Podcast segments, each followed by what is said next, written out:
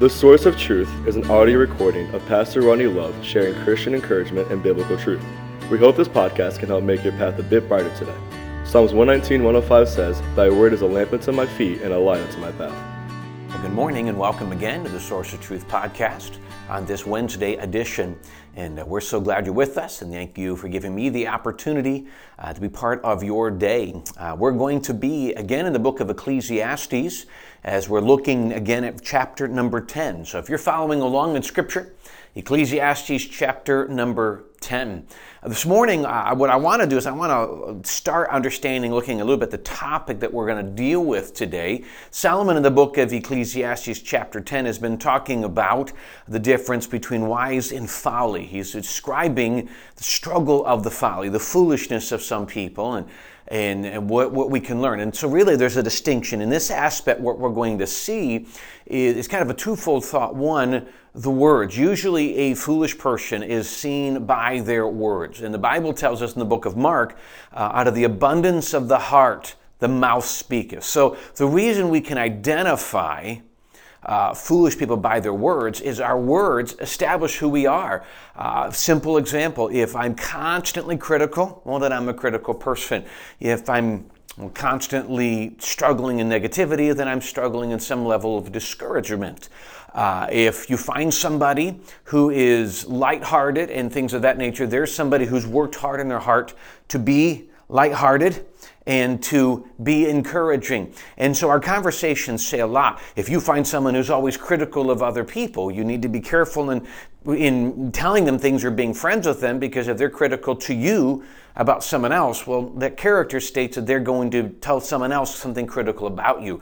So we, we do need to learn the premise of our words, and not only our words and what we say to people and what it says about us but what, how to learn and define. But one of the reasons I think we can see in this passage a definition is I think that if we're not careful, we can allow a level of foolishness in, in our lives, but also a level of foolishness in lives of others to affect us. And I think that's what we're going to see in this passage. So let's evaluate the few verses we have here today. I'm going to go back. We, we read these verses yesterday, but we didn't spend much time on them. So let's go back and look uh, at verse um, number 10.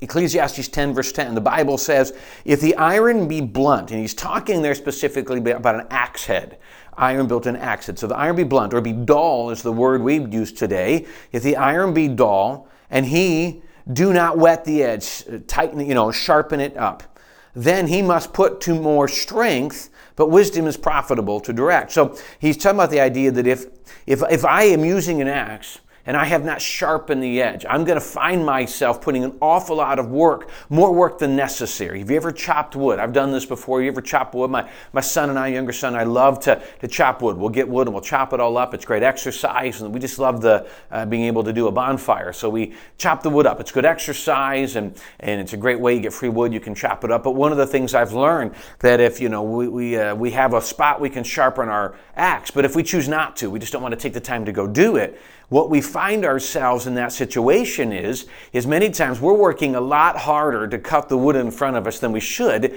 because the blade's just not sharp. And when you truly sharpen the axe, the work becomes so much more effective. The axe is what does the work.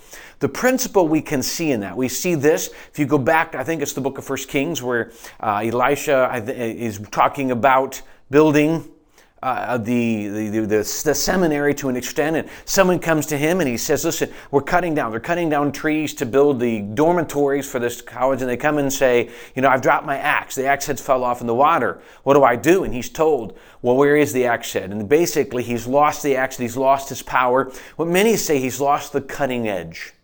And that cutting edge, that sharpness is what is kind of our purpose, our effectiveness. So we, Solomon kind of gives us an idea that true wisdom, when we understand it and we stay away from folly and stay in wisdom, it gives us an effectiveness in our purpose. Each and every one of us have a purpose. And if you haven't found it yet, coming to Christ might be the first answer to that. But we come to Christ and we have a purpose. What does God have for us? What gifts has He given? What has He asked us to do? And then He gives us the ability. Now we understand that cutting edge, that sharp, that ability is from the Holy Spirit. It's not our own. We need the Holy Spirit to give us the effectiveness and the talent and the ability to do what God has asked us to do. It's how it works. God said, Here's what I've asked you to do. Here's your strengths and here's your weaknesses. And then the Holy Spirit will use those to make you effective. But when we don't sharpen that, those tools, and that's simply from being in the Word of God, being in church, using those gifts, we're not sharpening them. And wisdom is where that comes, seeking for wisdom and growing in wisdom. But here's the option. What happens is we find ourselves in foolishness and or battling those in foolishness. Because he goes down interestingly enough to verse 11 surely the serpent a snake will bite without enchantment and a babbler is no better. Surely a snake will attack you for no reason. You walk by a certain spot you can get bit by a snake who assumes you're there to hurt them even though you don't even know they're around and you get bit by them. Similar similar to that a babbler a foolish person will attack with your words without any reason. You, you, if you've ever been in a scenario where somebody has attacked you, stated things, criticism, mocking you, or your belief system, or whatever of that, for no reason, that is one of these true, true, true, true examples of a fool. Even somebody who has true levels of criticism, I say they know something about somebody that's not great a wise person is going to be very cautious in how they use that.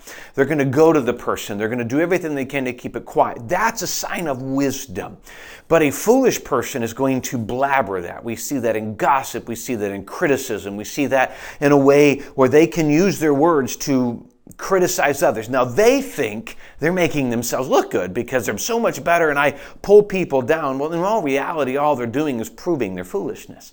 And so we're taught through Scripture be careful not to be pulled away by the foolish. See, what happens is criticism comes your way and it's easy to want to defend yourself. I mentioned yesterday one of the first signs of guilt is self defense. Now, there are some times a reputation has been affected and there needs to be an explanation, but generally speaking, if a fool is criticizing you, there's no right, there's no effectiveness in defending. Just keep doing what you're doing. Because if we'll describe a couple things about what God says about a fool. If you go back to the book of Nehemiah, Nehemiah was given the job by God to rebuild the wall in Jerusalem.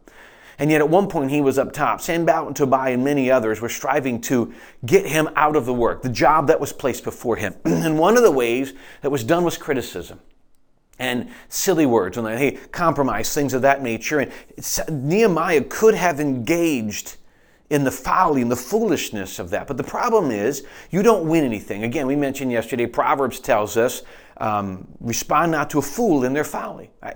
When you see something, kind of getting away from what God's asked you to do to engage in the foolishness of this criticism only makes you like them. It doesn't solve anything. Because honestly, foolishness is full of lies, full of criticism. The people know it and they don't care. You're not going to correct them. You're not going to prove them wrong and you right, and they're never going to acknowledge it. That's foolishness. So please understand, when somebody has gone into foolishness, they come back. They should be rec- reconciled. They should be loved. But there needs to be on their end a recognition of that. There needs to be on their end a point where they need to come back and admit they're wrong. That's what a fool needs to do. But a wise person, when you get engaged in the back and forth of this foolishness, you're wasting this sharp edge and what's kind of like you're taking an axe and you're beating at things pointlessly. It's an awful lot of work and you're accomplishing no work. That's that's the problem when either foolishness drives you, your foolishness drives you, or the foolishness of others. Let me quickly give you a couple of thoughts in, in, the verbiage, in our words, and we can see in folly. He says in verse 12, The words of a wise man's mouth are gracious. They use their wisdom, they're quick to, they're quick to hear, and they wait to speak. And when you know a wise person, they don't, they don't blabber a lot, but when they speak, there's wisdom there. That's what you want to be known as. You've taken time to think and consider the matter. But, he says in the halfway through verse 12, but the lips of a fool will swallow himself up. He talks so much, you listen long enough, you can tell what they're saying is foolish. Uh, sometimes they contradict themselves. Sometimes what they say is not even possible to say. Just listen. When you listen long enough, a fool will make himself obvious by his own words. Verse 13 The beginning of the words of his mouth is foolishness. And then the end of his talk is mischievous madness. When he starts his foolishness, and then as he talks, it just gets worse. And when you're done, you're like, I don't even know what to say to this because it's emptiness, it's foolishness. So, one, be careful in Again, the, what I say comes out of my heart, who I am. So if I'm bringing in foolishness, I'm going to spew out foolishness. So it starts with bringing in wisdom. Go to the Word of God. Listen to things that are only going to make you wise. Don't let foolishness become part of your life. Don't listen to foolish people online. Don't listen to foolish people who are ridiculous in their extremities. Don't listen to foolish people who want to criticize. It's better to isolate yourself. Let them be isolated. A foolish person should feel uncomfortable. It should be alone because we strive in wisdom. There's one more thing that's so true. It's beginning of verse 14. A fool also is full of words. What are you're saying? Generally, you know a fool because they're always talking. They're never listening. A wise person wants to learn. So that wise person desiring to learn is not the first one to speak, often the last one to speak. A wise person wants to learn, so they will listen. James says, be quick to hear, slow to speak, slow to wrath. A wise person desires to learn.